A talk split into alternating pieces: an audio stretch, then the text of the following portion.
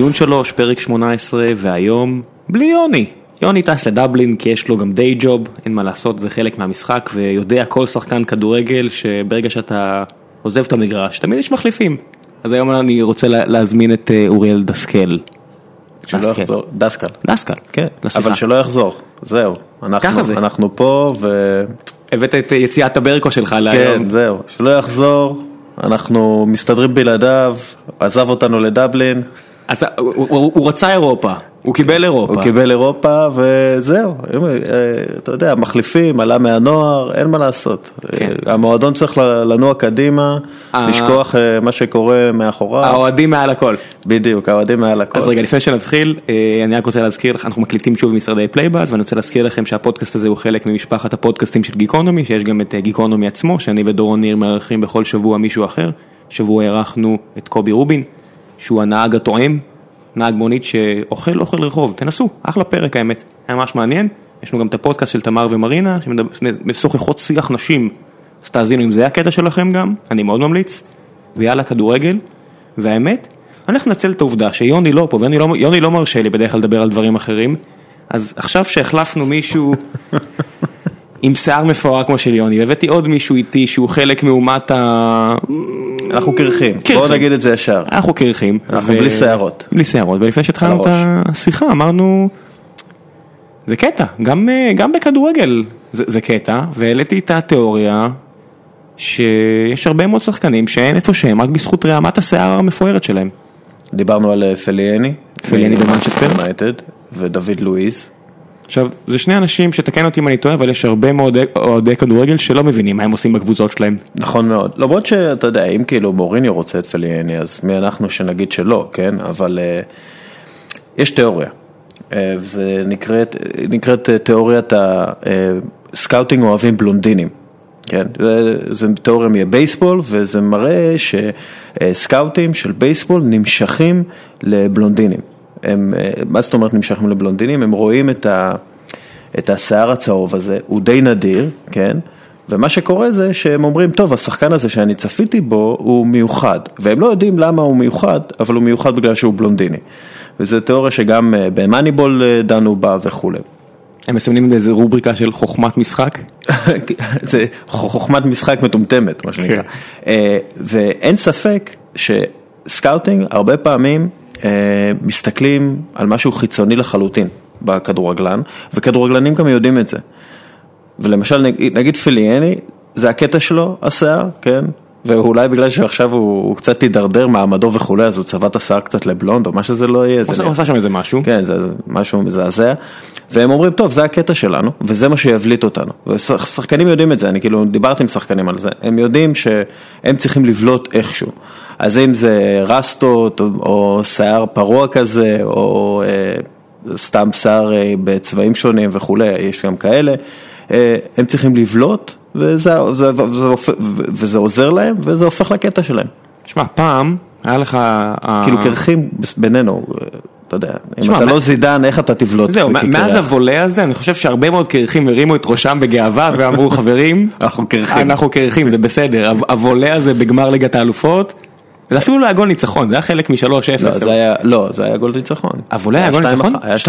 כן. על מה אני מדבר? איזה גמר של אה, ריאל היה? היה את ולנסיה, רגע, הם ניצחו את... את אה, ולנסיה אורי- 3-0. 3-0, נכון, מה זה 2001? כן, שראול אה, עקף את השוער שם במתפרצת הזאת בסוף, אם אתה זוכר. אז רגע, אז מתי היה הגול של זיזו, הוולה? 2001. 2001, וה- וזה שאני מדבר עליו, 2000 ו... 2099, נדמה לי. או 2003, אני כבר לא זוכר. טוב, חבל, סתם, צריכים לבדוק, אנחנו כן, לא מקצוענים. לא- לא- התכוננתי לשיחות על ליגת אלופות. דורטמונד, ואז ריאל, בשנות ה-90. כן. משהו כזה. טוב, לא משנה, חבל, יש לכם ויקיפדיה, אתם לא צריכים אותנו שנריץ לכם בדיוק. את הרשימת אלופות.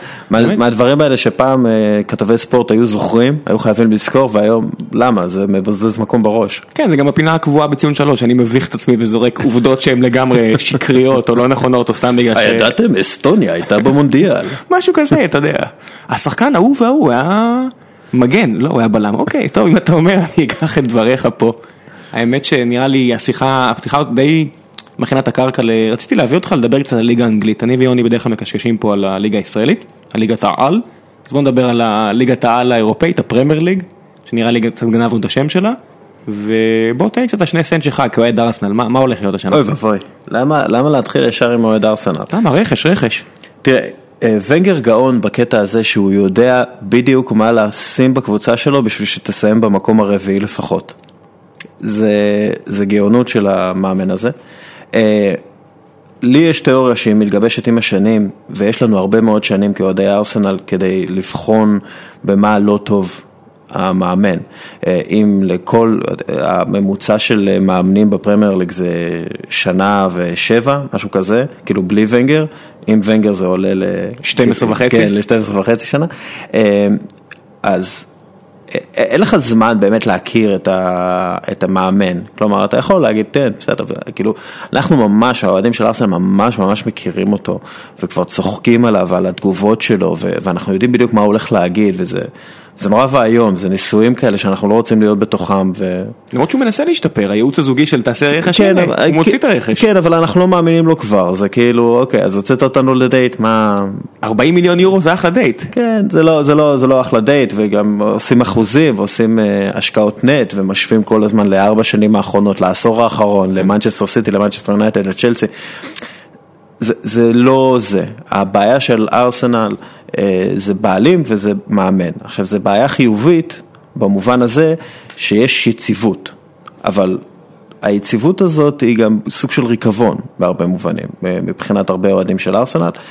אם אנחנו מסתכלים על העונה הזאת, אה, התחילה קטסטרופה, כלומר גם מבחינת הפעילות בשוק ההעברות. אנחנו מחזור שלישי, כן? נכון, לא, אבל אנחנו מדברים על קטסטרופה שהיא נעה כבר הרבה זמן, כלומר mm-hmm. פספסנו את ההזדמנות הכי טובה לאליפות. ארסנל, כן? ארסנל פספסה את ההזדמנות הכי טובה לאליפות בשנה האחרונה, בשנה שעברה. הביאו את פפ גוורדיאולה, ז'וזה מוריניו, יש לליברפול את קלופ, קונטה בצ'לסי, ואנחנו בתחושה של פאק, כאילו אין לנו סיכוי לזכות באליפות ever, כן? כי, כי אין לנו פשוט המאמן, הזאת, המאמן הזה ברמה הגבוהה, כי הוא כל שנה, יש, זה, זה אותו סיפור, הוא צ'וקר, הוא, הוא, הוא, כל הקבוצה היא צ'וקרית, הוא, הקבוצה ספוגה בבינוניות כזאת, אחרי העונה שעברה, ולנו. הייתי בטוח שקומן יגיע. לא, הוא לא... היה, היה אותה עונה מדהימה בסאוטהמפטון, כן. מי שלא מכיר, הוא באמת הביא בראש להרבה מאוד קבוצות הרבה יותר עשירות ממנו, ובאמת היה ברור שהוא יצא משם, יעבור לקבוצה אחרת, ובסוף מצא את עצמו באברטון, וארסן המשיכה עם ארסן.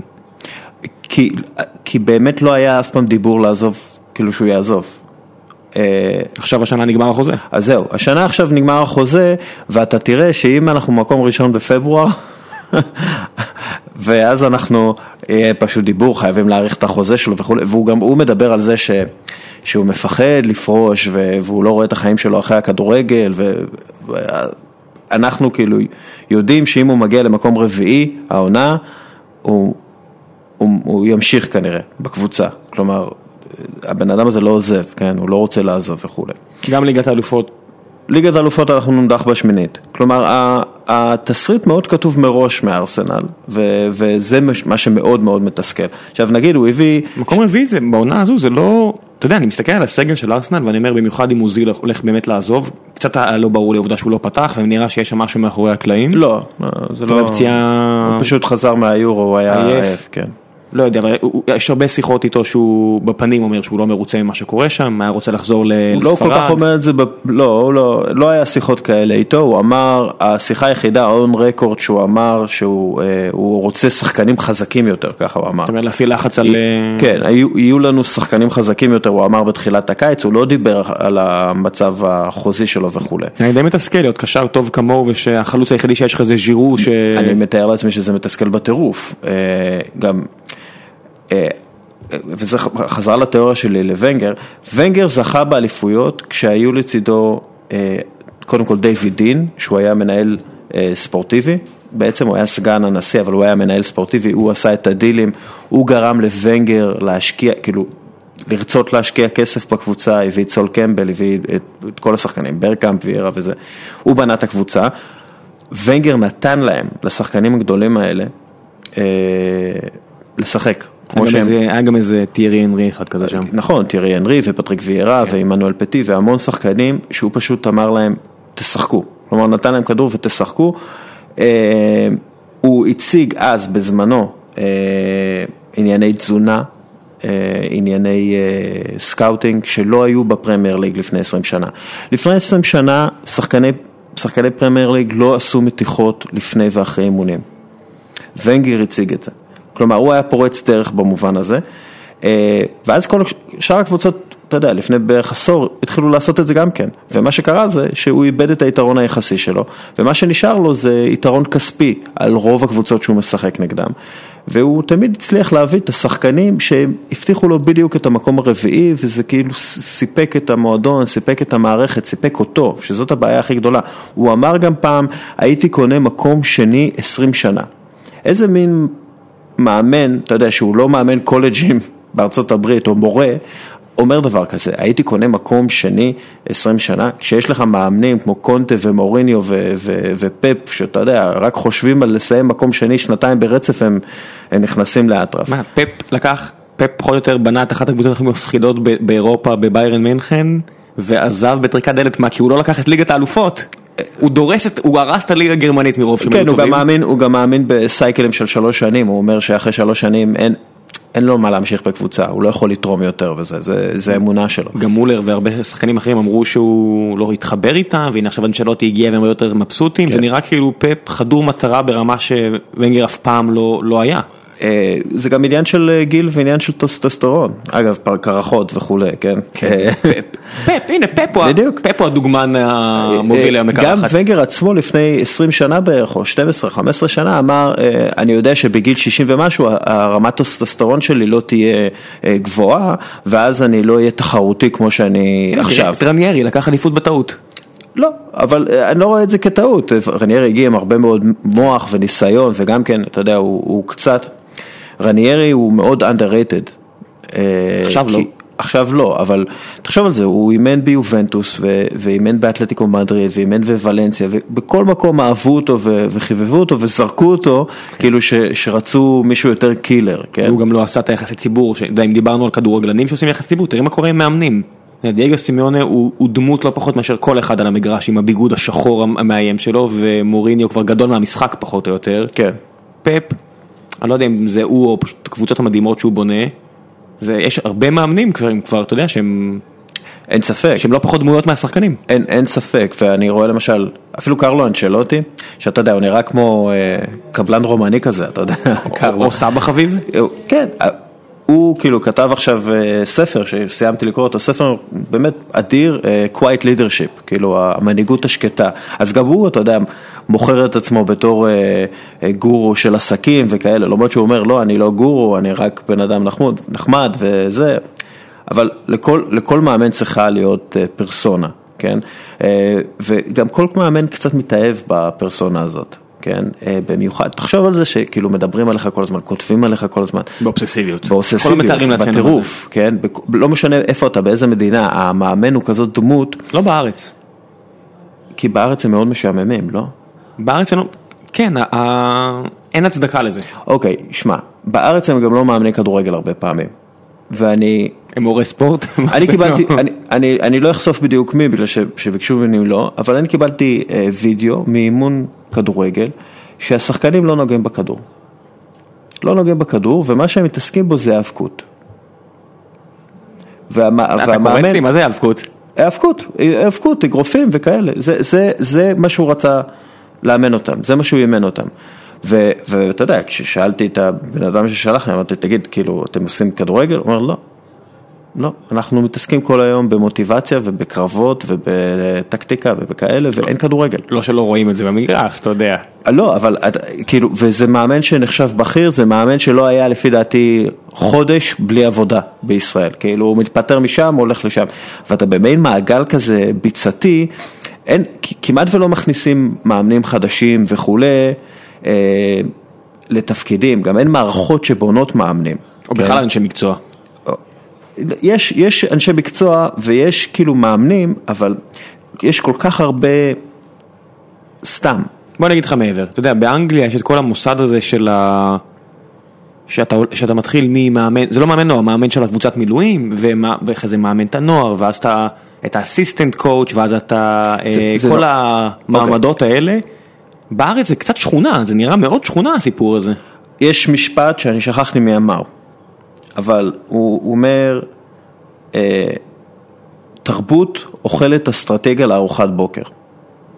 וזה אומר, ברגע שיש לך תרבות ניהולית במועדון, או בכלל בכדורגל, כן, אנחנו מסתכלים על כדורגל אנגלי או כדורגל גרמני או משהו, האסטרטגיה פחות חשובה, כן? ברגע שיש לך תרבות ואתה יודע איזה סוג של מאמן אתה רוצה, אתה אפילו לא צריך אה, לכתוב את, התרב... את האסטרטגיה שלך על דף, ואתה יודע מי אתה יכול אה, לעלות, או מי שאתה יכול לקדם. כל העניין הזה של למשל פפ גורדיולה בברצלונה, הוא היה בר... מאמן בברצלונה ב', כן? הגיע ז'וזה מוריניו ואמר אני רוצה את התפקיד של רייקארד, כן? הם עשו ראיונות איתו, הוא הציג להם, מוריניו, הציג להם פאורפוינט, הראה להם את כל התוכניות שהוא רוצה לעשות עם הקבוצה, 433, איזה שחקנים להביא, הוא רצה להביא את פפ כעוזרו, אוקיי? כדי שיהיה חלק מהמועדון. ובסופו של דבר לפורטה והחברי הנהלה שם, הם פנו לקרויף. הנשיא קרויף- דאז. הנשיא דאז, נכון, סליחה, אה, לפורטה פנו לקרויף, וקרויף אמר להם, אתם הולכים עם גוורדיולה, הוא ברצלונה, מוריני הוא לא ברצלונה. עכשיו, זה לא אמירה אסטרטגית, כי ברצלונה בזמנו הייתה ממש, היא הייתה צריכה ניצחונות, אתה יודע, היה בעיות משמעת שם, רונלדיניו ודקו, אתה יודע, אורגן את בחדר הלבשה, כן. וכאילו, דברים נוראים. והם אמרו, הם קיבלו את ההחלטה הערכית ואת ההחלקה התרבותית של לקחת את פפ גורדיולה, שכל הניסיון שלו היה אימון בברצלונה ב'. זה גם החלטה אסתטית. בוא נגיד שאתה חושב על ברצלונה ואתה חושב על... אסתטיקה זה חלק מהתרבות. נכון. זה, זה, זה חלק מזה. עכשיו, אה, אה, אתה יכול להצליח בקבוצה מסוימת, כן? אבל אם אתה לא מתחבר אליה תרבותית, אתה לא תצליח בה, כן? נגיד אלי גוטמן בביתר ירושלים, אוקיי? הוא, הוא התפטר אז, אתה יודע, הם ניצחו 1-0, 1-0, הם היו בצמרת, הם כן, היו, פחות רצו לאליפות. היחידי בארץ שהתפטר אחרי הצלחה כזו, אני חושב. נסה להיזכר, כאילו, איזה- איזה מאמן הצליח, איזה מאמן עזב בתקופה כל כך מוצלחת כמו אלי גוטמן בביתר. בוא נעצבן את יונתן, נו. סלאבישה. סלאם, בסדר, נו, מכבי לא, בשנים האחרונות כן. זה לא דוגמה מן הסתם. כן, לא, אבל אין, אין אה, דוגמאות כאלה. אבל ברגע שאתה לא מתחבר תרבותית למועדון, כן, אה, אז אתה, לא משנה איזה אסטרטגיה יש לך ואיזה איזה כוח ואיזה כריזמה יש לך, יהיה לך בעיה, אוקיי? מוריניו גם כן, הגיע לריאל מדריד, שלוש שנים שם נוראיות מבחינת אה, יחסי התנהגות וכולי, כדורגל, והוא לא, אתה יודע, יצא משם חדר הלבשה הרוס וכולי, זה פשוט לא עבד, זה, זה היה ניגוד עניינים תרבותי בתוך העניין הזה. ריאל מדריד רגילים לפושקש וזידן ולשחקנים גדולים וכולי, והמאמן אף פעם לא היה שם יצור חזק מדי.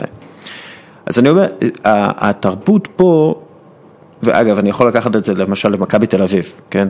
כדורסל, כן? שיש יש תרבות מאוד זה, וארז אדלשטיין.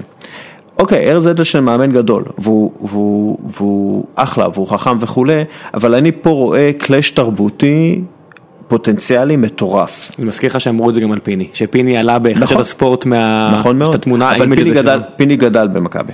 פיני הפך את מכבי לפיני. נכון, אבל לא, לא נכון, פיני גדל במכבי. והוא היה אנטי מכבי בגלל שהם לא לקחו אותו לתפקיד, מאיך שאני מבין את זה. אבל אתה רואה את אפי בירנבוים, שלא, אתה יודע, שלא היה לא. מכביסט, זה, זה, זה לא יכול לעבוד, זה לא יכול לעבוד. יש, יש קלאש תרבותי, יש את זה, וזה חסר פה. אז בוא בוא נשאל אותך, אמרת. על על מוריניו ותרבות. מנצ'סטר יונייטד זה מוריניו? מוריניו זה לא מנצ'סטר יונייטד, מאיזו בחינה? אה, הוא לא מנצ'סטר יונייטד. אה, אלכס פרגוסון הגדיר את זה הכי טוב. יש התרגשות של, אה, יש התרגשות שהקבוצה בפיגור, 0-1 בבית בדקה ה-80, וכולם רצים לתוך הרחבה, ואתה יודע שהולך להיות שער, ואתה יודע שבדקה ה-89 הם ייתנו עוד שער, בגלל שחייבים לנצח, כן? הוא אמר את זה, זה משהו שכולם מרגישים באולט טראפורד וכולי. מוריניו הגיע לתפקיד שפרגוסון ובואי צ'רלטון לא רצו שהוא יגיע לתפקיד לפני שלוש שנים. פרגוסון בחר את דיוויד מויס כדי שימשיך את התרבות הניהול שלו. וכי הוא סקוטי.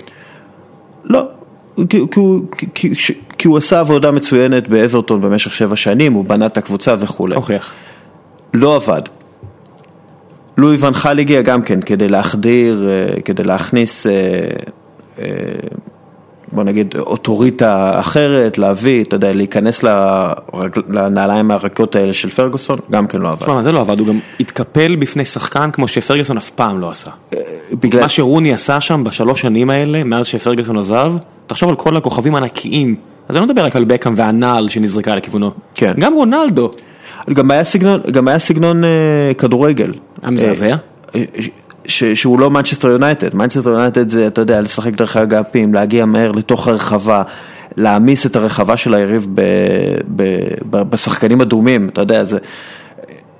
אה, ובמובן הזה מוריני קצת החזיר את העניין, למשל המשחק נגד הל שהיה, שהם ניצחו 1-0 בדקה ה-90, כאילו ידעתי שוואו, הם, הם הולכים לנצח, ידעתי שזה הולך לקרות, היה לי את התחושה הנוראית הזאת שהייתה לי כש, כשאלכס פרגוסון אימן אותה. אני ראיתי את זה ואמרתי לא, זה, הנה אז זה מתחיל להתפוצץ, ואז רוני הביא את הדהרה הזאת. ורושפלד, ו... אה, כן, אה, כי, כי אתה יודע, פתאום חזרו, כאילו למוריניו כן יש את הקטע הזה של הווינריות הבלתי... לא ולעברה. אה, כן, אתה בלתי נסלח, הם לא סולחים, אתה עושה טעות אחת, הם, הם יהרגו אותך. אבל מוריניו אה, גם כן ידוע בתור מישהו שמנסה לכפות אותו על התרבות של מועדון, ופה אני רואה קלאשים אפשריים. זה עובד בדרך כלל למוריניו שנתיים, שלוש, וזהו. תשמע, כמו- אם זה יעבוד שנה, זה סייקל אם, שמתפוצץ. אם, הוא- אם הוא יביא השנה אליפות, אחרי ששנה שעברה הם לא הגיעו אפילו לארבע הגדולות, זה יהיה הישג מהגדולים שלו. זה. אחת השנים הכי תחרותיות שאני זוכר שהליגה האנגלית אולי אי אה, פעם. אין ספק, אין- ספק בכלל שמוריניו הוא- טופ 1-2 של מאמנים בעולם, אתה רואה את ההישגים, אתה רואה את האחוזי הוא גם ניצחונות. קיבל את. התקציב הכי גדול אי פעם במנצ'סטר. נכון. הוא- קיבל את התקציב. אה, במובן הזה מוריניו מתאים למנצ'סטר יונייטד החדשה בבעלות, אה, בבעלות אמריקאית שהיא נמצאת בבורסה וצריך להראות תוצאות. כן, למכור חולצות ולהראות למכור, תוצ... למכור חולצות, להראות תוצאות, להביא את הספונסר שיפ. במובן הזה הוא מתאים, הוא קורפרט נורא, כי הוא יודע בדיוק, אתה יודע, אבל הוא שורף מהר מאוד את השחקנים, הוא אה, מהר מאוד, יש לו, אה, הוא מחפש אויבים חדשים, בגלל שזה חלק מה... חלק מהסגנון עבודה שלו זה לייצר מתח, אה, קצת כמו ברדוביץ' נגיד בכדורסל, לייצר מתח אה, והמתח הזה גורם לשחקנים אה, לפעול היטב, כן? תשמע, אבל זה לא יכול להחזיק מעמד הרבה. אוברדוביץ' כדי לשחרר את המתח הזה תמיד היה לו את הנקודות האלה שהיה באמצע העונה לפנטרינאיקוס יש משבר. כן. תמיד זה קורה ואתה רואה שהוא הביא את זה גם אחרי זה לטורקיה תמיד יש לקבוצות שלו משבר באמצע העונה משתחרר הסטים. בסוף דיימן פיניס לא שם את השלושה יש אליפות. כן. אצל מוריניו זה עולה ועולה ועולה ועולה. ה tension, ה tension מגיע למ- למצבים בלתי נסבלים עבור השחקנים, השחקנים כבר לא יכולים, לא יכולים להחזיק מעמד ב tension הזה, אה, ובגלל זה באמת זה הרבה פעמים מתפוצץ, והרבה פעמים זה מגיע לשיא בעונה השנייה. כן, הם כולם בטירוף וזה, אתה רואה את עם ריאל אינטר. כן, אינטר, ריאל מדריד, אה, צ'לסי אה, בקדנציה הראשונה, גם בקדנציה השנייה, האמת היא. אה, הם מגיעים לשיא, הם- כי, כי הוא... כי הוא מאמן שהציג הרבה דברים חדשים לעולם הכדורגל, אה, הכנה מדוקדקת שלא הייתה אף פעם לפני, אה, אתה יודע, אה, נגיעות אישיות לשחקנים, אה, למשל DVDים מוכנים לשחקן ספציפי וכאלה, אה, אבל זה, הוא דורש המון מהשחקנים, הוא דורש מקצוענות, ולא רק מקצוענות, הוא קילריות, כן? ולא, לא, אי אפשר להחזיק מעמד בזה הרבה זמן, אי אפשר להחזיק מעמד באינטנסיביות הזאת הרבה זמן. אה, ואתה יודע, בסופו של דבר גם כדי לייצר את, ה, את האווירת, אה, אנחנו נגד העולם, הוא יוצר אויבים. אה, מייצר אויבים, אם זה ונגר, או אם זה התקשורת, או אם פפ. זה, או אם זה פפ, הוא מייצר אויבים, אה, והוא מתייחס אליהם כאויבים, והוא רוצה ש, שהשחקנים שלו יהיו 100% מאחוריו, אם הם לא 100% מאחוריו, אה, נגיד בגלל שיש להם אינטרסים אחרים, אז הוא יכול לשרוף אותם, והוא יכול לעשות הרבה נזק בחדר הלבשה. הדוגמה למשל איקר קסיאס. היה את את את הסדרת פלייאוף הזאת המטורפת בין ברצלונה, ריאל מדריד, איזה שישה משחקים, משחקים, כן. כן, שישה אה, משחקים באיזה, ושם זה הגיע לרמת אלימות במגרש, ו- וכרטיסים אדומים, ושנאה בין השחקנים וכולי.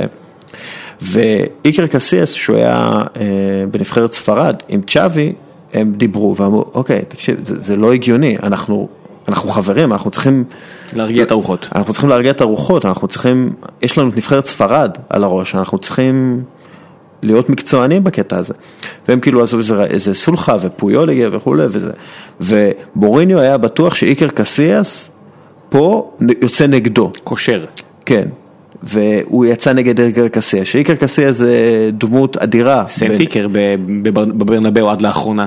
נכון, אבל הוא שרף את איקר קסיאס בברנבאו. הוא ממש פיצל את האוהדים, פרו איקר ונגד איקר. והוא, אתה יודע, אין, אין יותר ריאל מדריד מאיקר קסיאס, אפרופו אה, לכפות את התרבות שלך. מי כן? נשאר היום? סרחיו רמוס? זה כן, האחרון אבל- פחות או יותר? אה, אבל, זה- אבל רמוס, רמוס הוא גם כן מסביליה.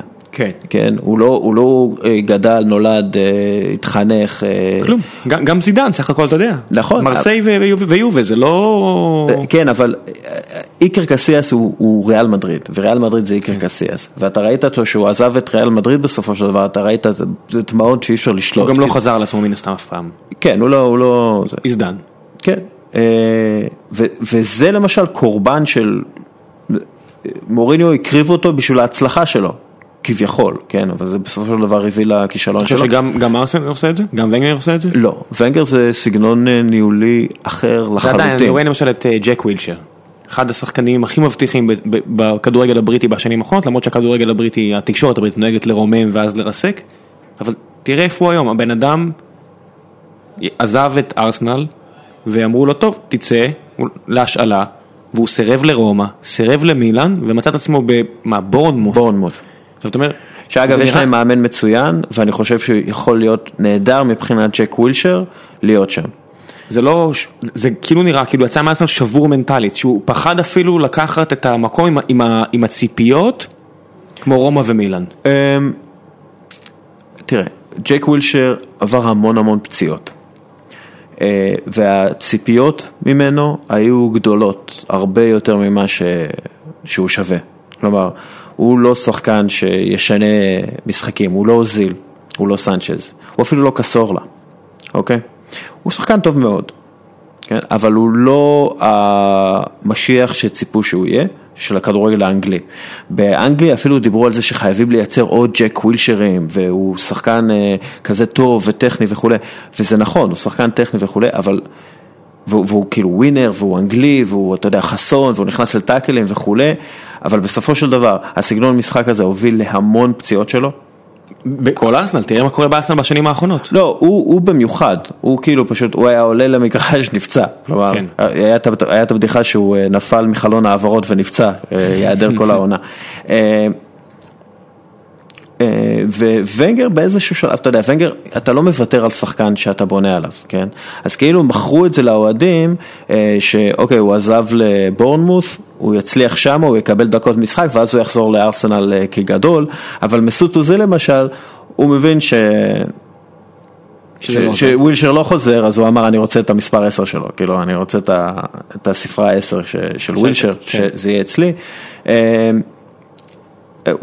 ווילשר, ווילשר, הוא- אה, ונגר רצה לבנות אה, אחד מהדברים שהוא מכר, ואגב זה אחד מהדברים היחידים שוונגר יכול לעשות, כן? אחד, אחד מהדברים היחידים שמאמן כמו ונגר יכול לעשות זה כאילו אני בונה לטווח הארוך, כן? אין, אין, אין מאמנים לא בונים לטווח? הארוך. בוא נדבר, בוא נראה ב- 15 שנה האחר- האחרונות בארסנל. לא, אז הוא אמר, אני כן. רוצה קור אנגלי, אני רוצה שלד אנגלי. אז היה לי את ווילשר ואת גיבס.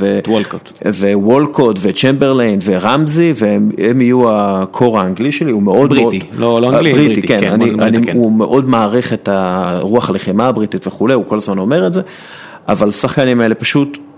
הוא, או שהוא לא ידע לטפח אותם ממש טוב. אתה רואה את וולקוט, הוא אותו שחקן כבר עשור, זה פשוט נורא ואיום, זה בזבוז של כישרון וכולי. רמזי, אתה רואה שהוא פורח מחוץ לארסנל. מה, היה לו יורו מדהים. נכון, אבל בתוך ארסנל זה אה.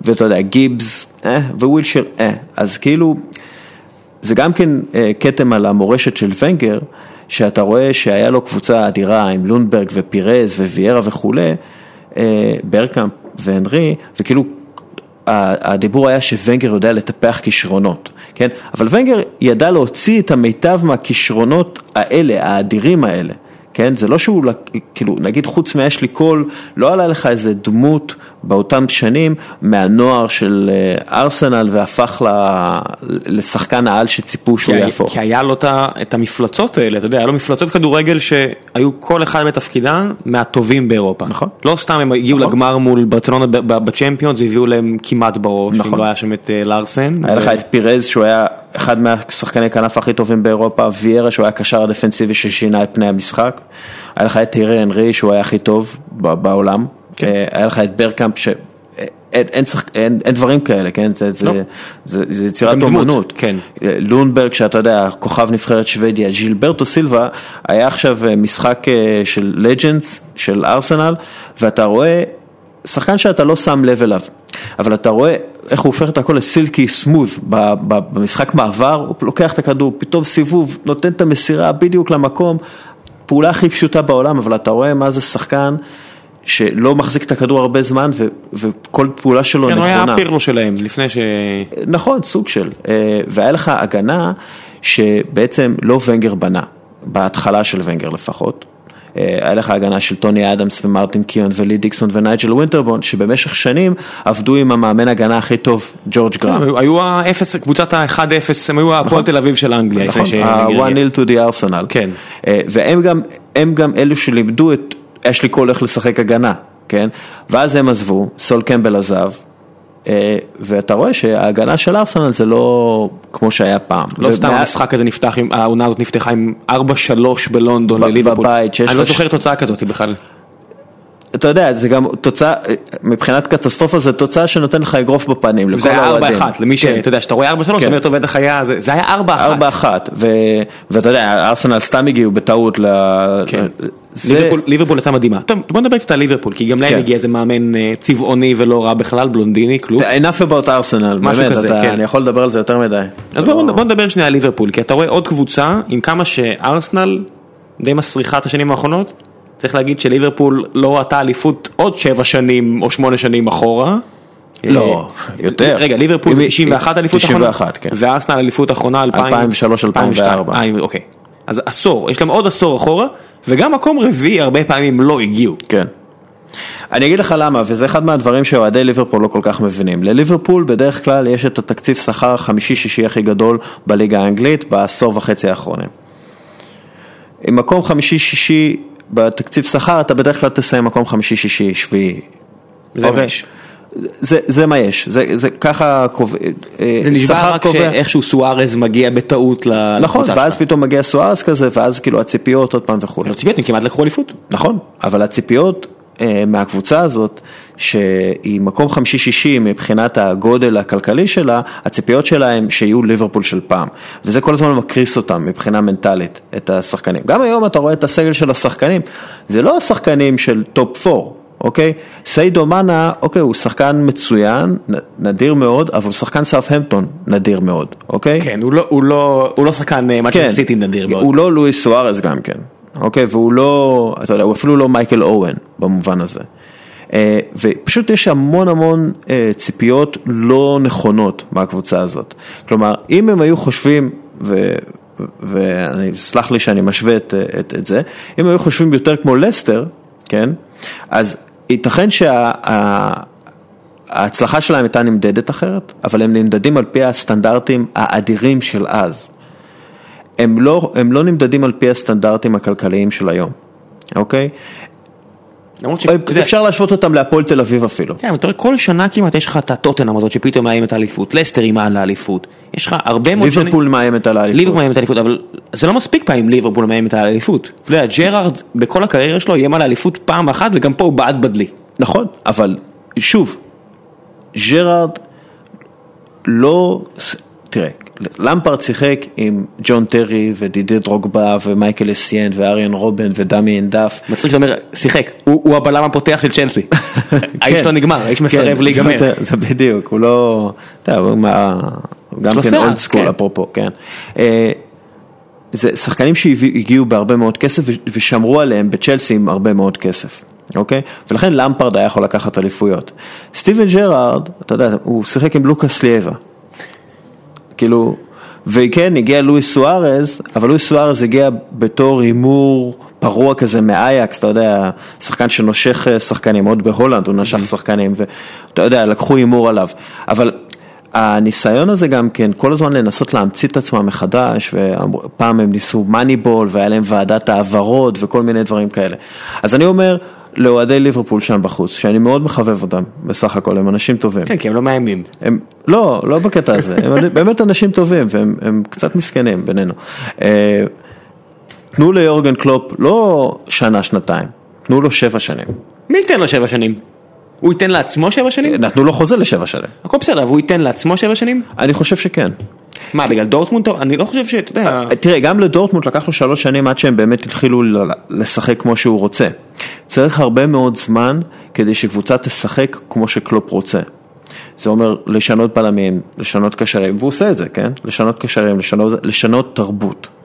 תשמע, אתה רואה את המשחקים של ליברפול השנה, ויש להם... סכיזופרניה סוג של. כל משחק יש להם איזה 20 דקות שהם נראים כמו הקבוצה הכי טובה בעולם, לא באנגליה. אני, אני באמת מפציר בכם, אם יש לכם הזדמנות, תראו משחקים של ליברפול השנה, יש להם בכל משחק 20 דקות שאתה אומר, מה אני רואה פה? יש פה איזה 40 התקפות במחצית אחת, ואז לאחר מכן, blah.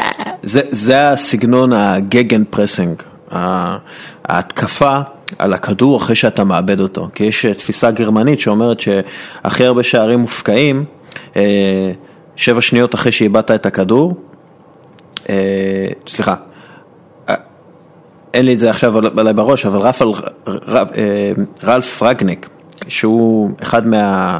אה, מאמנים החושבים, האנשים החושבים של הכדורגל הגרמני, הוא עשה סטטיסטיקה שהראתה שאתה, אה, כשאתה עושה לחץ, אתה מרוויח את הכדור, וכשאתה מרוויח את הכדור, בדרך כלל אתה מרוויח אותו אחרי שאתה מאבד אותו.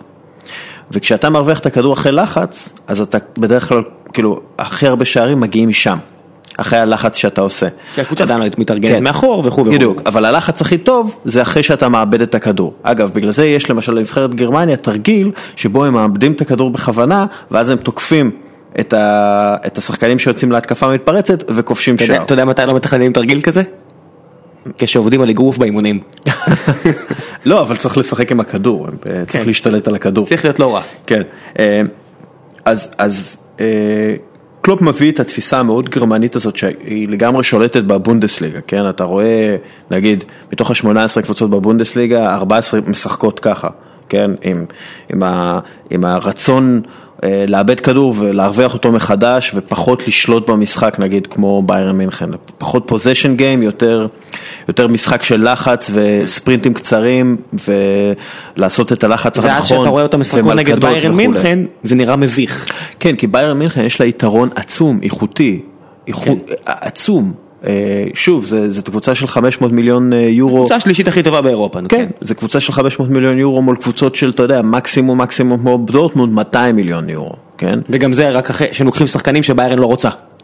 לקחה מהם ואז החזירה להם אותם לעוסים ומעוכים. נכון, אה, בגלל זה, בגלל זה אתה רואה את הסגנון הזה בליגה האנגלית, הוא יכול, קודם כל, האנגלים הרבה יותר לוחצים והמשחק שלהם הרבה יותר פיזי וכולי, ובמובן הזה הכדורגל הגרמני הזה מאוד מתאים לכדורגל האנגלי, כן? אפילו ג'ונתן ווילסון שהוא אחד מהסופרי כדורגל המשובחים, כותב המון ספרים על טקטיקה, על היסטוריה של כדורגל וכולי, הוא אמר שקלופ מחבר אותם את ליברפול מחדש למסורת של, של ה-man to man האנגלי, ה-method, method football של ליברפול, של ה boot room, של פעם, של ביל שנקלי ו- ופייזלי, שזה היה אה, לרדוף אחרי השחקן עם הכדור בגדול, כן, ולקחת לו את הכדור ולעשות איתו אה, את הדברים. זה מעין אה, התפתחות כזאת, אה, ו- ו- אבל יהיה מאוד מאוד מעניין לראות את קלופ. אה, לא מקבל רק שנתיים או שלוש, או אני, אני בספק אם הוא ייקח אליפות בשנה הרביעית, אבל תנו לו את השבע שנים האלה לבנות. מה הוא יכול לעשות השנה? אני חושב שהשנה אה, top 4 זה ריאלי, אבל זה יהיה סופר סופר קשה. השנה top 4 ריאלי בעיניך? כן, כן, אבל זה יהיה סופר סופר סופר משם? סופר קשה. מה? את מי הם מוציאים בדיוק מה top 4? ארסנל. אז בוא נגיד ששתי עוד פעם אנחנו המאנצ'סטריות... צריכים לדבר על ארסנל אבל? לא, לא, לא, אין צורך. אז בוא נדבר, בוא נגיד שנייה, מה מה שקורה השנה בליגה. שתי המנצ'סטריות, ואוקיי, בוא, אתה יודע מה, לפני שאנחנו מסדרים את הליגה, בוא נדבר על מאמן אחר, אה, הסלב החדש שהגיע לליגה, קונטה שהגיע לצ'לסי, נראה לי שלא מדברים עליהם מספיק. גם אני חושב שלא מדברים עליו מספיק. הוא MM 9 מ-9 כמו שתי מנצ'סטריות, כן. אה, ועשו את זה בטיפה יותר קלאסה מאשר יונייטד, ששיחקה נגד די קבוצות עגלות ולא היו כאלה טובים, אני מצטער, מי שרואה את המשחקים ולא קורא את התקצירים, הקבוצה לא משחקת כל כך טוב. כן, אבל הם משחקים עם קבוצה של מוריניו. אה, בסדר, הם מאוד, הם כמעט ולא עושים טעויות בהגנה. כי תראה נגד מי הם שיחקו, אוקיי. בסדר, לא משנה, הם כמעט ולא עושים טעויות בהגנה, הם, הם תמיד ישיגו את הגול, ו, ותמיד נורא קשה לשחק. הנה, נגדם. ויש להם בונוס, אה, יש להם דרבי עוד אה, שלושה שבועות או שבועיים. לא, והם- לא, עכשיו הדרבי. רגע, גוארו, הורחק משלושה משחקים, המשחק כן. הראשון זה הד- זה הדרבי? כן. הבנתי, אז הנה, שוב מוריניו קיבל עוד קצת ברייק, כי פחות או יותר, מה שחשבתי שיקרה זה שגוארו פשוט יתפור אותם. לא, אני- לא יודע מה הולך לקרות במשחק הזה, זה הולך להיות משחק מדהים, אבל אם, אם אנחנו חוזרים, בוא נחזור לצ'לסי, כן. כן. אתה רואה אה, איך קונטה חיבר מחדש את החדר הלבשה אחרי שמוריניו שבר אותו, כהרגלו. כן. ועדן עזר אמר משהו שאתה יודע, הוא עקיצה. הוא שחקן החודש הראשון לפי דעתי. כן, הוא, הוא בכלל, מאז היורו, כאילו מאז סוף העונה, הוא, הוא, ב, הוא חזר להיות עדן עזר של האליפות של שחקן העונה. כן, כן, של שחקן העונה, ואז, ואז הוא אמר, אה, אנטוניו קונטה מבין אותנו, הוא היה שחקן. שזה הקיצה אחת הכי כואבות בטח למוריניו בדיוק, שיש. כי אני, אני חושב שמוריניו, אחת, אני חושב ש... מי שלא היה שחקן יכול להיות מאמן גדול, כן? אנחנו רואים את זה, כן? זה לא רפה בניטז וארסן ונגר שהם לא היו שחקנים ברמה גבוהה. גרנט. גרנט, כן, גרנט הוא מאמן, הכבוד. מאמן, כן. כן, כן, מאמן אה, בכיר ישראלי, אחד מהבכירים בכל הזמנים. כן. והוא לא היה שחקן. והיו לך עוד כמה, לא מעט אה, מאמנים שלא היו שחקנים, וזה. אריגו סאקי, או שחקנים זניחים כן, לא. שחקנים זניחים, אריגו סאקי, אתה יודע, שינה את פני הכדורגל אה, בלי להיות אה, שחקן. ויש לך את המאמנים שהם שחקנים שהם עובדים טוב, כן, ולהם יש יתרון על פני מוריניו. טבחרים של העולם. מה לעשות, עדיין באר שבעי. כן, הם, להם יש את היתרון הזה, הם יודעים, עכשיו במיוחד דגו סימאונה ו- וקונטה וכאלה שהם היו ברמה הכי הכי גבוהה, וגו- וגוארדיולה, הם היו ברמה הכי הכי גבוהה, הם יודעים בדיוק איך השחקן שעולה על המגרש למשחק הכי חשוב בהיסטוריה של המועדון, הם יודעים בדיוק איך הוא מרגיש. מוריניו לא ידע את זה, אתה מבין? וזה היתרון שלהם. עכשיו, קונטה הוא גם היה שחקן מוגבל, וזה הופך אותו למאמן עוד יותר טוב. למה זה הופך אותו למאמן עוד יותר טוב? הסבירו לי את זה באיטליה. כי הוא הסביר להם את זה, קונטה, הכתבים האיטלקים הסבירו לי בגלל שהוא הסביר להם. הוא אמר, אני הייתי שחקן לא טוב מבחינה טכנית, ולכן כל פעם שקיבלתי את הכדור הייתי צריך שיהיו לי חמש אופציות לדעת מה אני עושה איתו לפני שאני מקבל את הכדור. אז כל הזמן הזה אני חשבתי, מוריד, קונטה אומר, כל הזמן חשבתי מה אני הולך לעשות כשאני מקבל את הכדור בשביל לא לאבד אותו ובשביל לא להכניס את הקבוצה שלי לצרות. כי טכנית אני לא הייתי יכול להחזיק את הכדור, אני לא הייתי יכול לייצר משהו. לעבור שחקן. לא הייתי יכול לעבור שחקן, לא הייתי יכול לקדם את זה אם לא הייתי חושב. ואז פתאום אתה רואה שחקן שהוא בעצם חושב מעל הקבוצה, מעליו, כן? הוא חושב, הוא לא חושב רק על עצמו, כן? הוא חושב מה הוא עושה למען הקבוצה בזמן שהוא שחקן. ולכן הוא הפך ל... למאמן כל כך טוב, כי הוא אומר לשחקנים, תקשיבו, אתה מקבל את הכדור בצד הזה, יש לכם 1, 2, 3, 4, 5 אופציות.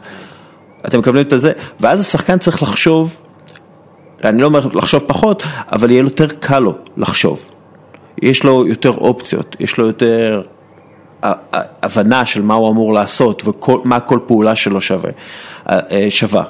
ואז אתה רואה את נבחרת איטליה ביורו, שמבחינה איכותית, באמת אחת מהנבחרות הכי גרועות, מבחינה טכנית, אחת מהנבחרות הכי גרועות, אתה רואה איך הם משחקים כקבוצה ומבטלים לחלוטין. דרסו את ספרד. דרסו את ספרד, כמעט אה, הדיחו את גרמניה, שזו הנבחרת הכי הכי איכותית שיש מבחינה טכנית, אה, ואתה רואה איך הם מצמצמים פערי איכות. עכשיו לצ'לסי יש שחקנים ממש טובים, כן? לא דוד לואיס כבלם, אבל יש להם שחקנים ממש ממש טובים, כולל הקשר ההגנתי הכי טוב באירופה כיום, אה, אנגולו קנטה,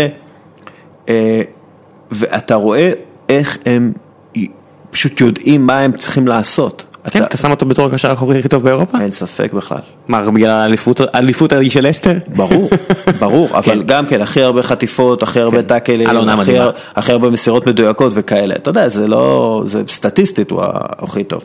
והוא לקח את fucking לסטר. לאליפות, כן? כן. אתה רואה את הקבוצה, את לסטר לא איבדה הרבה שחקנים השנה, אבל אתה רואה להם בלעדיו, אני לא לא... נותן להם זמן, הם נראו לא כל כך רע, אני לא יודע אם ראית את המשחקים, ראיתי. הם נראו בכלל לא רע, כן, אבל זה לא אותו, לא. זה לא אותו דבר. אם יגיעו ל top 6 יהיה הישג מדהים, כן. אם, הם ב top 6 זה הישג מטורף של אה, רניירי. פלוס יש להם ליגת אלופות השנה. בבית שנראה כמו ליגת אירופה. אתה יודע, אה, פורטו, קופנהגן וברוז', איזה מבאס כן. הטורניר הזה. לא, אני רוצה שהם ימשיכו, אתה יודע, לאוהדים האלה לא יהיה עוד פעם ליגת אלופות כנראה, נכון, אז למה לא? שיעברו שלב, אני בעד. שיקבלו איזה אימפריה אני- בשלב אני הבא, אני בעד, רק שזה... תשמע, הם הוציאו, כל הליגה האנגלית קצת השתגעה. אם אתה רואה את הסכומים שרצים, אז אתה אומר ליברפול החמישית שישית, אבל הסכומים כל כך גבוהים שאתה אומר, אוקיי, אז הם אולי מפסידים שחקנים למי שמעליהם, אבל הם יכולים לגנוב שחקנים לכל אירופה. נכון. בוא, בוא, בוא אני אתן קצת פרופורציה לגבי השתגע לא השתגע, אוקיי?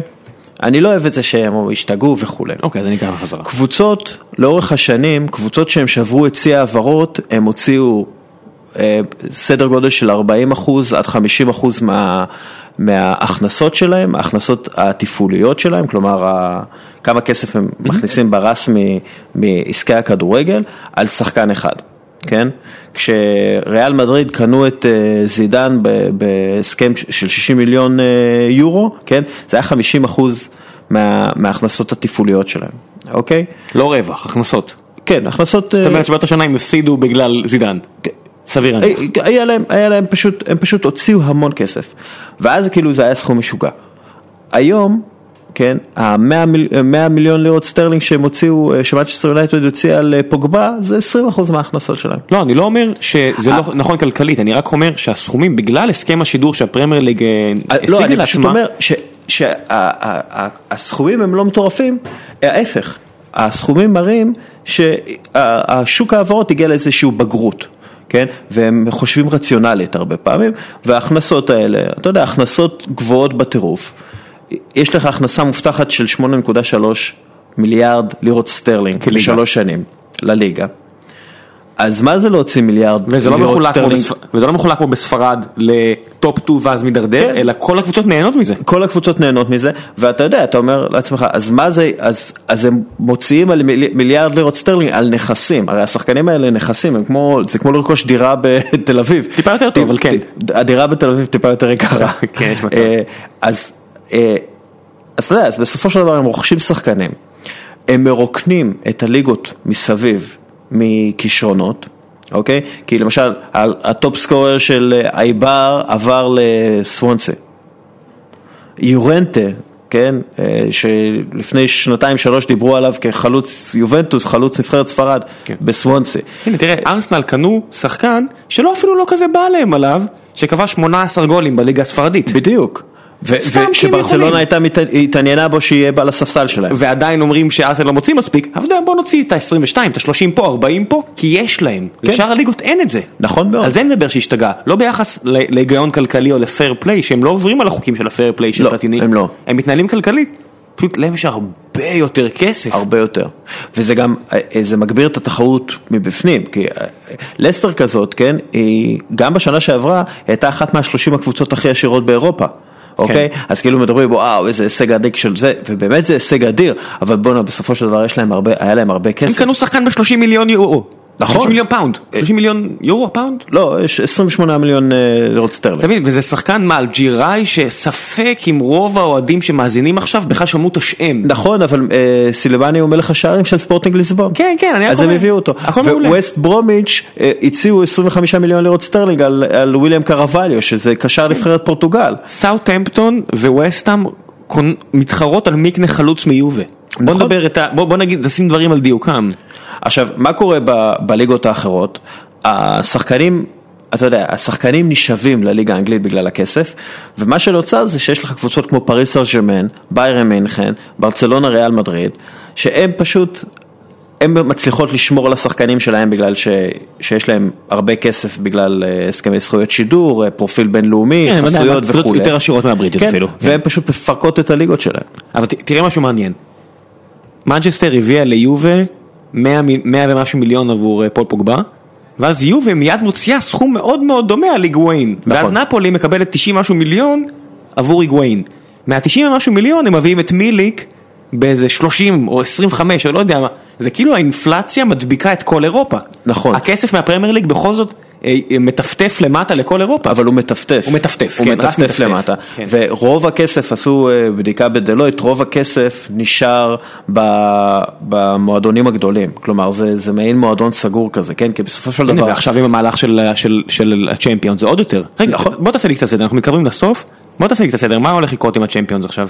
הצ'מפיונס ליג, אה, וופא הייתה צריכה להתמודד עוד פעם עם האיום של הסופר ליג, הליגות הספרדיות, הליגות, הליגה הספרדית, הליגה האיטלקית והליגה הגרמנית, הם צריכים להתחרות מול הפרמייר ליג בכסף.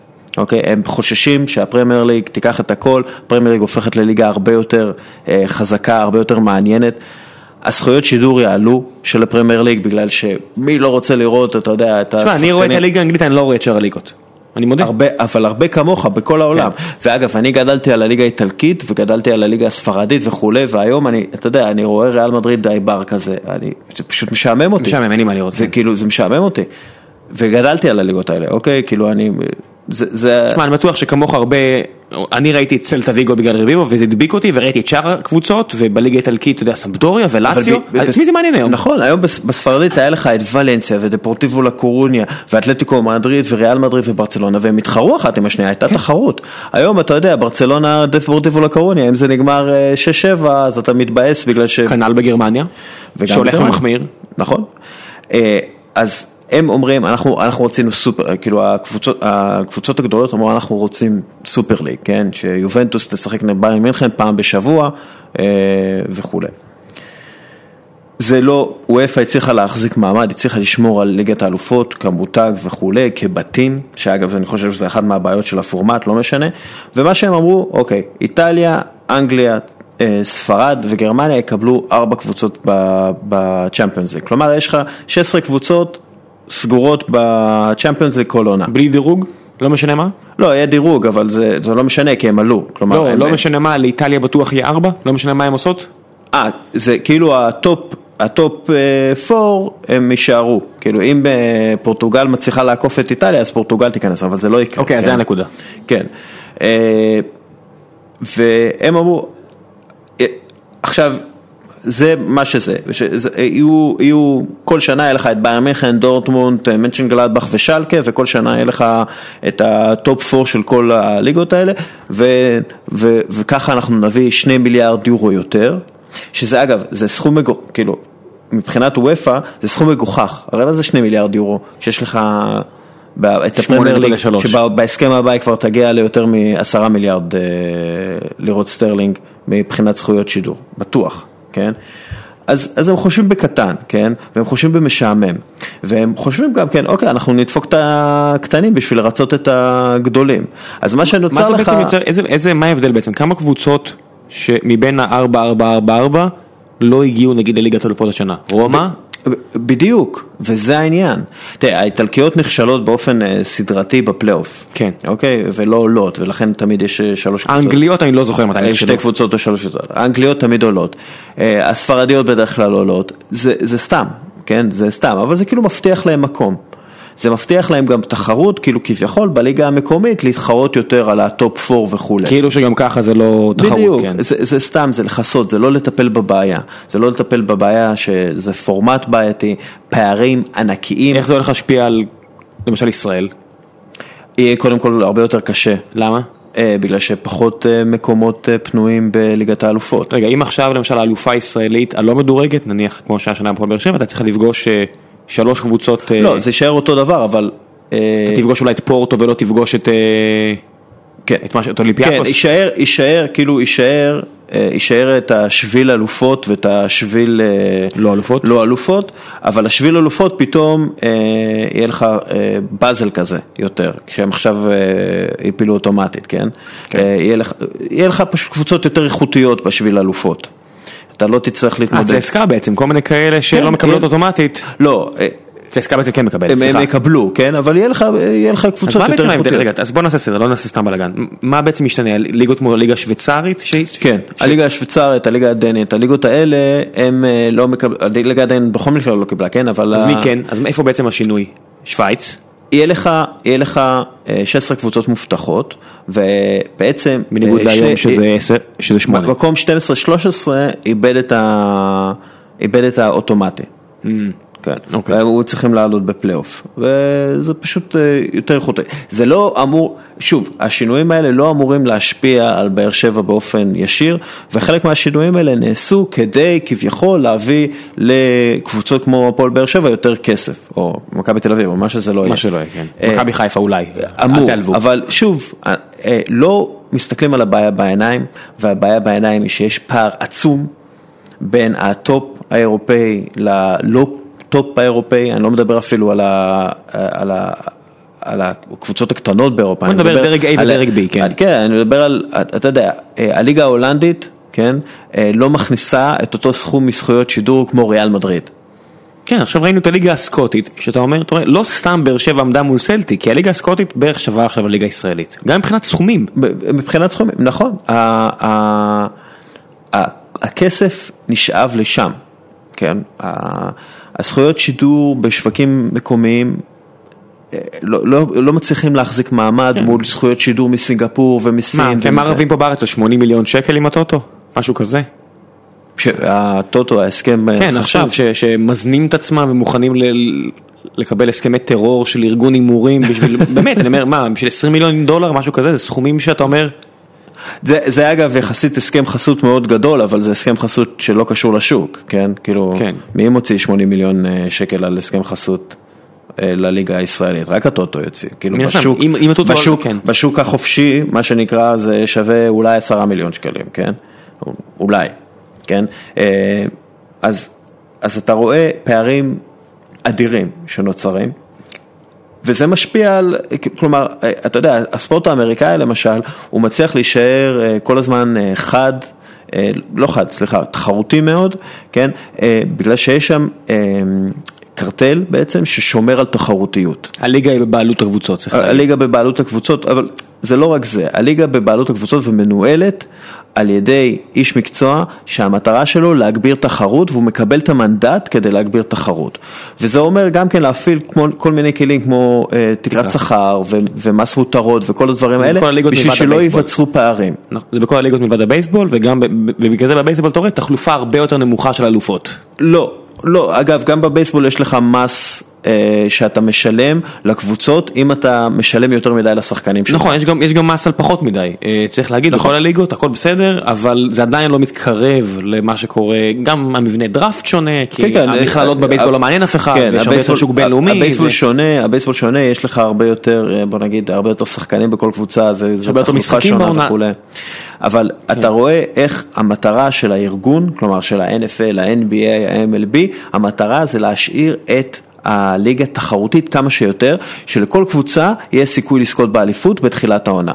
אתה מסתכל על ליגת האלופות, לכמה קבוצות באמת יש סיכוי לזכות בליגת האלופות? אם אתה, בוא נסתכל על יחסי ההימורים, זה פחות או יותר, יחסי הימורים הם- לא, אבל יחסי הימורים בדרך כלל הם אינדיקטור טוב, אז אתה רואה את ברצלונה 1 ל-4, ריאל מדריד 1 ל-4 וחצי, ביירן 1 ל-5, ובום, זה נופל עכשיו למחוזות ה-1 ל-17, 1 נכון. ל-20, ואז זה כבר נופל למחוזות האבסורד של 1 ל-1000, 1 בדיוק, כן. אין, בעצם הפכו את ליגת האלופות לליגה הספרדית באיזשהו מובן, כן. כאילו מבחינת החוסר תחרותיות בה.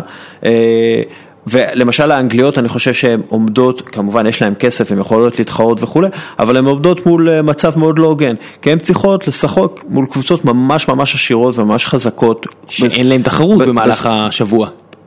לא, יש להם, כאילו, לא, יש לא להם הבנתי אותי. אני אומר, הליגה האנגלית, הרבה פעמים שיש לך את המצב הזה, למי תשמור את השחקנים? ל- לאירופה או לבית? כי נכון. בבית יש את הדרבי עכשיו של מנצ'סטר, אתה לא יכול להרשות את עצמך. בדיוק, ו- והכסף הרבה יותר גדול בפרמייר ליג מאשר בליגת האלופות מבחינתם. כן. כלומר, אתה יודע, הקבוצה שמסיימת במקום האחרון תרוויח יותר כסף מהזוכה מליגת האלופות. כן, תראה בליגה האנגלית לפני פתיחת העונה, את מי בכלל, באמת, המחשבה של לזכות בליגת האלופות, לא פפ, לא קונטה ולא מוריניו, ובטח שלא אה, ארסן ונגר ואחרים, הם לא מדברים על זה בכלל. האליפות היא כל כך by far הדבר הכי חשוב, ואם לא האליפות אז להבטיח את הטופ 4 משלל הסיבות, שזה זה מרגיש לי כאילו ליגת האלופות, זה לא רק זה. כן. שמנצ'סטר לא הגיע לארבע הראשונות, אז יש פה אובדן כספי מטורף בגלל ליגת האלופות, אבל אתה מרגיש שיותר מזה, זה עניין של אגו. נכון, גם נכון, עניין של אגו ועניין של מיתוג. ואתה מקבל כסף מהספונסר שבהתאם למיקום שלך. נכון, אבל בסופו של דבר, תראה את מנצ'סטר יונייטד, כמה היא באמת נפגעה מזה שהיא לא בליגת האלופות. היא הצליחה להביא את השחקן הכי יקר בכל הזמנים, את פוגבה, הצליחה להביא את זלאטן, כן, והיא הצליחה להביא, אתה יודע, את מוריניו. מחטריאן שעזב את דורטמונד, הצליחה להביא את אה, מוריניו. הם הצליחו להביא כל שחקן שהם רצו. בדיוק, הם היו יכולים להביא כל שחקן שהם רצו, כנ"ל גם צ'לסי. זה קצת אוקיי? מוציא את הבלוף של ששחקנים אומרים ליגת אלופות, ליגת אלופות, ליגת אלופות, ואז הליגה האנגלית הראתה שזה קצת בלוף. money talks. כן. אתה יודע, בסופו של דבר צ'לסי יכולה לשרוד ממש טוב בלי ליגת האלופות. כמובן הם רוצים את ליגת האלופות כי זה נורא חשוב לאברמוביץ' וכל הדברים האלה, אבל הם יכולים לשרוד גם בלי הכסף הזה. ונגיד ביירן מינכן בלי ליגת האלופות, כלום, כלום. אתה יודע, זה... זה, זה התרסקות כלכלית. זה לא התרסקות כלכלית, אבל זה נורא ואיום. לא, לאורך. כמה שנים כן. כן, לאורך כמה שנים זה, זה יכול לפגוע בהם. שחקנים אה, באים הזה. לביירן מינכן כדי לזכות בליגת האלופות. נכון. פפ עוזב את ביירן מינכן גם בגלל שהוא לא, ואתה יודע, יש- יש יש הרבה ביקורת כלפיו בגרמניה. אחת מהסיבות שהביאו את קרלו אנצ'לוטי שזכה בשלוש אליפויות ב-20 שנה, אוקיי? הוא מאמן, אני מעריץ אותו, אוקיי? אבל הוא לא מאמן ליגה טוב, כן? אבל הם הביאו אותו למה? בגלל שהוא מהמאמנים האלה שמביאים את ליגת האלופות. כן, מאמן נוקאוט. מאמן נוקאוט, הוא מתחבר לשחקנים, השחקנים נלחמים עליו. ברגע האמת הם יתאבדו, כן. בדיוק, ב- בספציפי הזה, אתה יודע, נגד מיינץ וכאלה, יכול להיות שהוא ייפול. כנראה זה- שלא. לא לא הייתי מהמר על אובדן אליפות פה. למרות שאני, אתה יודע, אני הימרתי... אה, דורטמונד? אני מהמר על דורטמונד, יש לי תחושה על דורטמונד. היה להם אה, יחס מאוד מפתיע ביחס לכמה שהליגה הזאת, בכמה שהם בכל זאת לא כאלה רחוקים מ- מביירן. יש להם מאמן הרבה יותר אה, פפי מאשר לטוחל, הוא, הוא מאמן מאוד פפ גוורדיולה מבחינת האינטנסיביות בכל משחק וכולי, ולכן אני חושב שדורטמונד עם יתרון קל. למרות ששוב, האיכות של ביירן זה... בבלת כן. יתרון קל. כן, אבל- אולי העוד פיצוע על ההבדל, אבל בבלת יתרון קל. לא יתרון קל ולא בטיח. כן, אבל אה, אתה יודע, איכשהו אני רואה שהם יותר מותאמים לליגה. כן, המחזור הראשון שביירן עשתה פיגוע שם במגרש, זה- לא היה מותאם ליגה? זה, זה אתה יודע, זה מה, ורדר ברמן, אתה יודע, זה גם אה, בליגות האלה, הרבה פעמים בליגה הספרדית ובליגה הגרמנית, אתה רואה קבוצות כמו ורדר ברמן, הן מגיעות מול בייר מינכן, חוטפות את השער בדקה הראשונה שנייה, כן? ואז אמרו, טוב, מה, אנחנו נתאמץ עכשיו? בבלת, כן, זה כן, 6-0. אתה רואה את זה, אז זה, זה נכנס, ואתה רואה את זה המון בליגה הספרדית. עכשיו, המאמן של אה, אה, פלגריני שאימן במלגה בזמנו, הוא, אה, אה, היו לו שחקנים צהובים, מוצבים, והוא אמר, טוב, הם לא ישחקו נגד ברצלונה, כי מה, אני לא יכול להוציא נקודות מברצלונה, אז אני שומר אותם למשחקים יותר חשובים. ואז כאילו היה בלאגן, מה, זה לא תחרותי וכולי, אבל זה, זה למה- מה שקורה. למה בעצם ליגת האלופות היא לא ליגה? היא לא ליגה? למה היא לא ליגה? בגלל ש... לא רוצים את המשחקים הקטנות אני אגיד לך יותר מדי? משהו, וופא זה- ופיפא זה ארגון שמלא באנשים בינוניים במיטבם. זה אנשים שבמקרה הרע הם מושחתים ובמקרה הטוב הם טיפשים. זה אנשים שמנסים ללמוד אה, ישראל מאמריקה מדבר? מבלי להבין את אמריקה. מה? אמרתי כנסת ישראל או וופא, מה אתה מדבר עכשיו? משטרת ישראל, לא, סתם. זה, זה פשוט ארגונים כאלה נוראים ומשעממים, ומה שהם מייצרים בסופו של דבר, זה רק מראה את העוצמה שיש לכדורגל. שלמרות וופא ופיפא וכל הדברים וכל החנטרישים האלה, כן, וואי, פעם השתמשו במילה חנטריש עדיין היה מותר. אה, לא, לא. זו פעם ראשונה, פעם אבל ראשונה, אה, לגמרי זה- בסדר. זה דביוט של המילה חנטריש. כן. למרות כל החנטרישים האלה עם בחליפות, כן, הכדורגל כל כך הרבה יותר חזק, כל כך הרבה יותר מעניין וכל כך הרבה יותר עוצמתי, שזה פשוט לא מעניין הניהול שלו. אתה יודע, הכדורגל באירופה זה כמו הקבוצות הגדולות שלו. הוא לא משאיר סיכוי לשום ענף אחר. אין, אין בכלל ספק. פורמולה 1 מדי פעם, אתה יודע, מביא מספרים נחמדים, אבל שום דבר אחר. אין, אין, אין משהו שבכלל מתחרה, אין משהו שמתקרב. לא. בעולם, לא רק ב- באירופה. לא, אתה יכול להגיד שה-NFL בארצות הברית הוא לא- הוא ה-NFL, לא פחות גדול הכי, מה... כן, נגיד ה-NFL זה ליגה של, שמגלגלת בערך עשרה מיליארד דולר בשנה, אבל אתה מסתכל על הכדורגל האירופאי, הוא מגלגל- מגלגל 25 זה מיליון, מיליארד יורו. הרבה יותר מועדונים. גם, אבל וגם לא משוחק שלושה חודשים בשנה. נכון, אה, מן הסתם יש את היתרונות האלה, כן? כן. ה-NFL מדהימה. ה- אנחנו נדבר על זה יום אחד. בוא בוא אבל- נעשה איזה פרק אחר על זה, אז יאללה, הגענו לסוף, בוא אני אשאיר לך קצת זמן, איפה אפשר, דיברת פה עכשיו שעה, אני בטוח שעניינת המון אנשים ששמעו את זה, איפה הם יכולים לשמוע עוד? לשמוע, אני, אני פחות, אני פחות משמיע, אני לא, יותר אתה נותן כותב. הרצאות. אני נותן גם הרצאות, אה, תהיה הרצאה אה, ב- בספטמבר, אני, אנחנו אה, נדע את התאריך המדויק יותר בהמשך, אפשר לעקוב אחריו בפייסבוק, אני מעדכן על כל הדברים האלה, אוריאל דסקל, באנגלית, אה, תשאלו את החברים שלכם. אה, אנחנו נשאיר לינק. כן, אה, ואפשר לתפוס את כל מה שאני כותב בכלכליסט, בעסקי ספורט שם. או בפייסבוק שלך. סליחה? או בפייסבוק שלך, שאתה... או. בפייסבוק שלי, אני כותב. אתה מעלה לשם. אני מעלה לשם, ואני בטוויטר, ואני יוצא עכשיו לחופשה ביוון, דרך אגב, בזמן ש... שהוא בדבלין, כן, זהו. כן, אז אה, אני יוצא לחופשה. אמרת לי מחר, לא? הייתי חייב, כן, היינו כן, חייבים אני להספיק. את זה היום. אני יוצא, ואז אני אני נח שבוע גם מהפייסבוק, אני לא מעדכן יותר. אז אתה לא תראה את המשחק נגד איטליה? ראית את זה? אבל אני, אני פשוט לא... אה, אה, אתה יודע, אחרי היורו? והאולימפיאדה וכאלה, אין לי כוח, אין לי כוח הימור? הימור איטליה. זה- זה הימור פחדני. אני, אני מודה, אני, אני אגיד את האמת וזה... אני, אני, אני אמרתי את זה כבר פעם אחת בפודקאסט הזה. היה את המשחק נגד יוון בבלומפילד יום שישי. אני אומר, זה היה הרגע שגמרתי עם נבחרת ישראל, אני מקווה שהם יעשו משהו, שיחזירו, אני מודה שאפילו, גם פספסתי את רוב המשחקים מאז.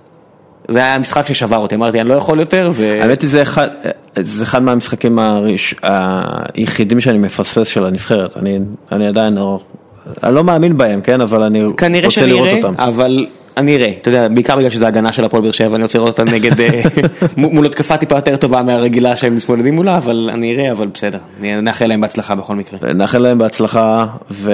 משימה גדולה. כן, ואני חושב ש... זה גם כן, אתה יודע, זה נושא אחר לחלוטין. שזהבי ישים שלוש. שער ואולי ימצא את עצמו לא בסין. אני מאחל לו את זה. זה לא יקרה, אין, אין קבוצה באירופה שתשלם לו את הסכום הזה. אין שום סיכוי שהוא שם שלוש שער על ההגנה האיטלקית, אבל בסדר. אני שמח שאתה אמרת שאין סיכוי שקבוצה באירופה תיקח אותו, אבל בסדר, שיהיה. אנחנו- אם- אם הוא- אנחנו אופטימיים, אם אנחנו הוא ישים. שלוש שער על ההגנה של יובה, אני מבטיח לך שיהיה קבוצות תאר לעצמך גולסה נותן משחק, תקשיב, מטורף, כאילו משבית את וראטי, גומר את בונוצ'י, אתה יודע, מרפק לפלה. אמרת את הקשר בין הטובים בעולם ואת הבלם הכי טוב בעולם כנראה. ואז אלישע יושב ככה אחרי המשחק, אומר, אמרתי לכם, תראו את אייל גולסה וכאלה. מיץ' אומר אמרתי לכם, אבל שיהיה. ומיץ' ככה עם הידיים, עושה ככה, וואי וואי, אני מוכר אותו עכשיו ליפן, אני... ואז גולסה מתעורר והוא יוצא למשחק והנבחרת מפסידה 0-1. מה-. הסיפור- עם גולסה? באמת, כאילו, הוא סבבה, אבל כאילו, למה להזמין אותו לנבחרת?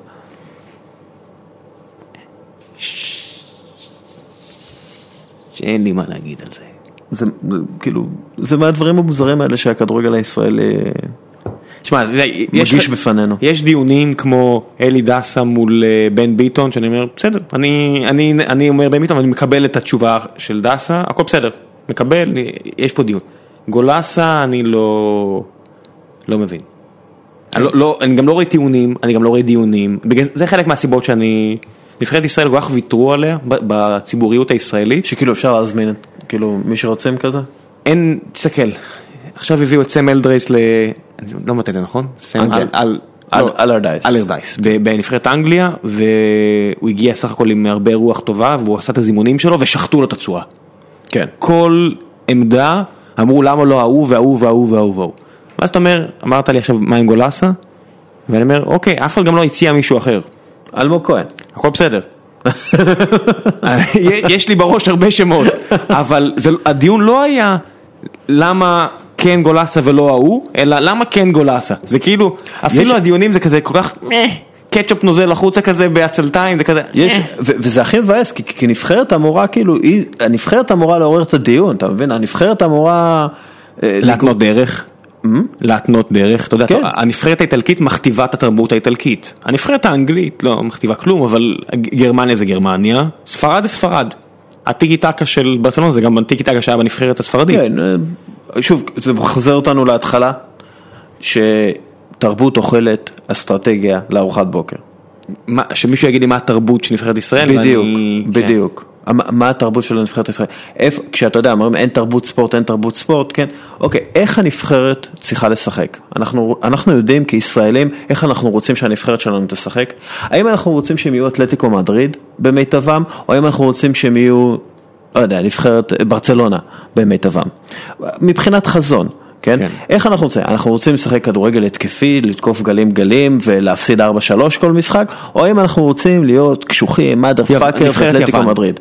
אנחנו רוצים להיות נבחרת לא, יוון? בוא נגיד שאתלטיקו מדריד נראה לי אה, אילנות יוון. גבוהים. נבחרת יוון זה משהו שאפשר להסתכל עליו, למרות שאני, אתה יודע, עם כל הכבוד המגנים שלנו והבעלים שלנו לא טובים כמו מה שהיה אז, אבל זה מודל שהוא אפשרי. האם אנחנו, האם אנחנו נסכים לא. לקבל מודל כמו איסלנד? בישראל לא יקבלו את זה. כי אני מזכיר לך את הקמפיין שגרנט הביא תיקו עם, אימפריות, ואשכרה כן. כמעט העפיל, והכמות ביקורת והשיט שהיה שם, וזה שוב, זה לא היה למה לא עשית ככה, אלא למה כן. אה, אה, אה. אז אתה מבין, הת- התרבות, זה, זה, זה, עניין של, זה עניין לחלוטין של תרבות. זה, כשאנחנו מדברים על תרבות, ניצחון גדול על איטליה יכול לשנות את זה. לא, לא, לא, אני צוחק, ברור שלא. אה, גם ניצחון גדול על בוסניה יכול לשנות את זה. מה, איך, אחרי ניצחון לבוסניה, אני- היה היה תחושה, היה תחושה, כן, היה היה 3-0 תחושה. והיה תחושה.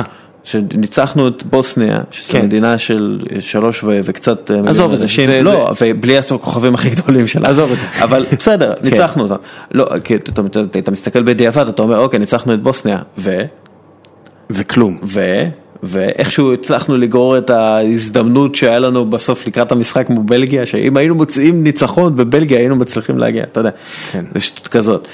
איך אנחנו רוצים לשחק כנבחרת? זאת השאלה שעונים עליה רק בקלישאות, אנחנו רוצים לשחק כדורגל התקפי, אנחנו רוצים ליזום, או מה שזה לא יהיה. הוא אמר את זה הפעם? לא, אברהם לא.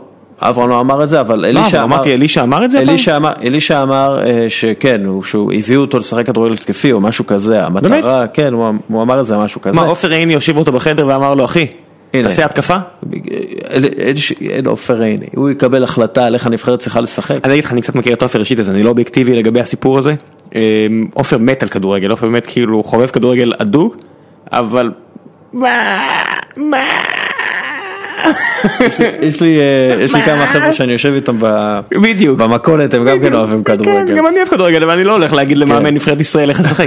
תגיד לי אתה איך אתה הולך לשחק. אז זהו, אז איך אתה, איך הנבחרת צריכה לשחק? ואחרי שאתה אומר לעצמך, אוקיי, הנבחרת רוצה לשחק ככה, הסגנון שלה אמור להיות ככה, אז אתה יודע איזה שחקנים לבחור לנבחרות הצעירות, איזה שחקנים להכניס לתוך המערכת, איזה שחקנים לטפח, איזה, איך לעבוד עם המועדונים. אוקיי, ת, ת, תעזרו לנו, תייצרו שחקנים אה, בסגנון הזה, אנחנו צריכים מהם ככה וככה וככה וככה.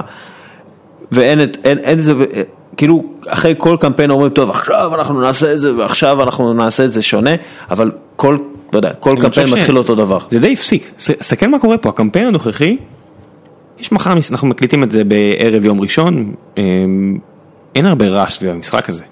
נכון, וזה איטליה, אין, אין יותר מדי. זה איטליה ואין עניין אפילו, זה, זה, אתה יודע, אני, אני ראיתי את המשחק, ואמרתי, הנבחרת אפילו לא התאמנה, הם יש ראו, הם ראו איזה. סרט, אה, הם ראו. את יוסטון רוקטס, משהו הם- וידאו כן, של הם ראו יוסטון. מ-94 ואני אומר, אוקיי. שזה מחזיר אותנו גם כן למאמן שנותן לשחקנים שלו לעשות היאבקות, אתה כן, מבין? אתה מבין, אני- כשאני ראיתי, אני אמרתי איזה כיף יש את המשחק של הנבחרת, כי למליקסון יש עוד שבוע חופש. באמת, אני רק אמרתי איזה מזל שאנחנו לא צריכים לעבור עוד, עוד מחזור בלי מליקסון, זה הדבר היחידי שאני חשבתי עליו שיש את הפגרת נבחרת, אני שמחתי, אבל בינינו, הם, הם צריכים לזכות דבר ראשון, לזכות בנו שוב לפני שאני כן. מוכן לעשות את הדיון- הזה שוב. שהשבר הגדול זה דנמרק, בזמנו. כן, כן. מה לעשות.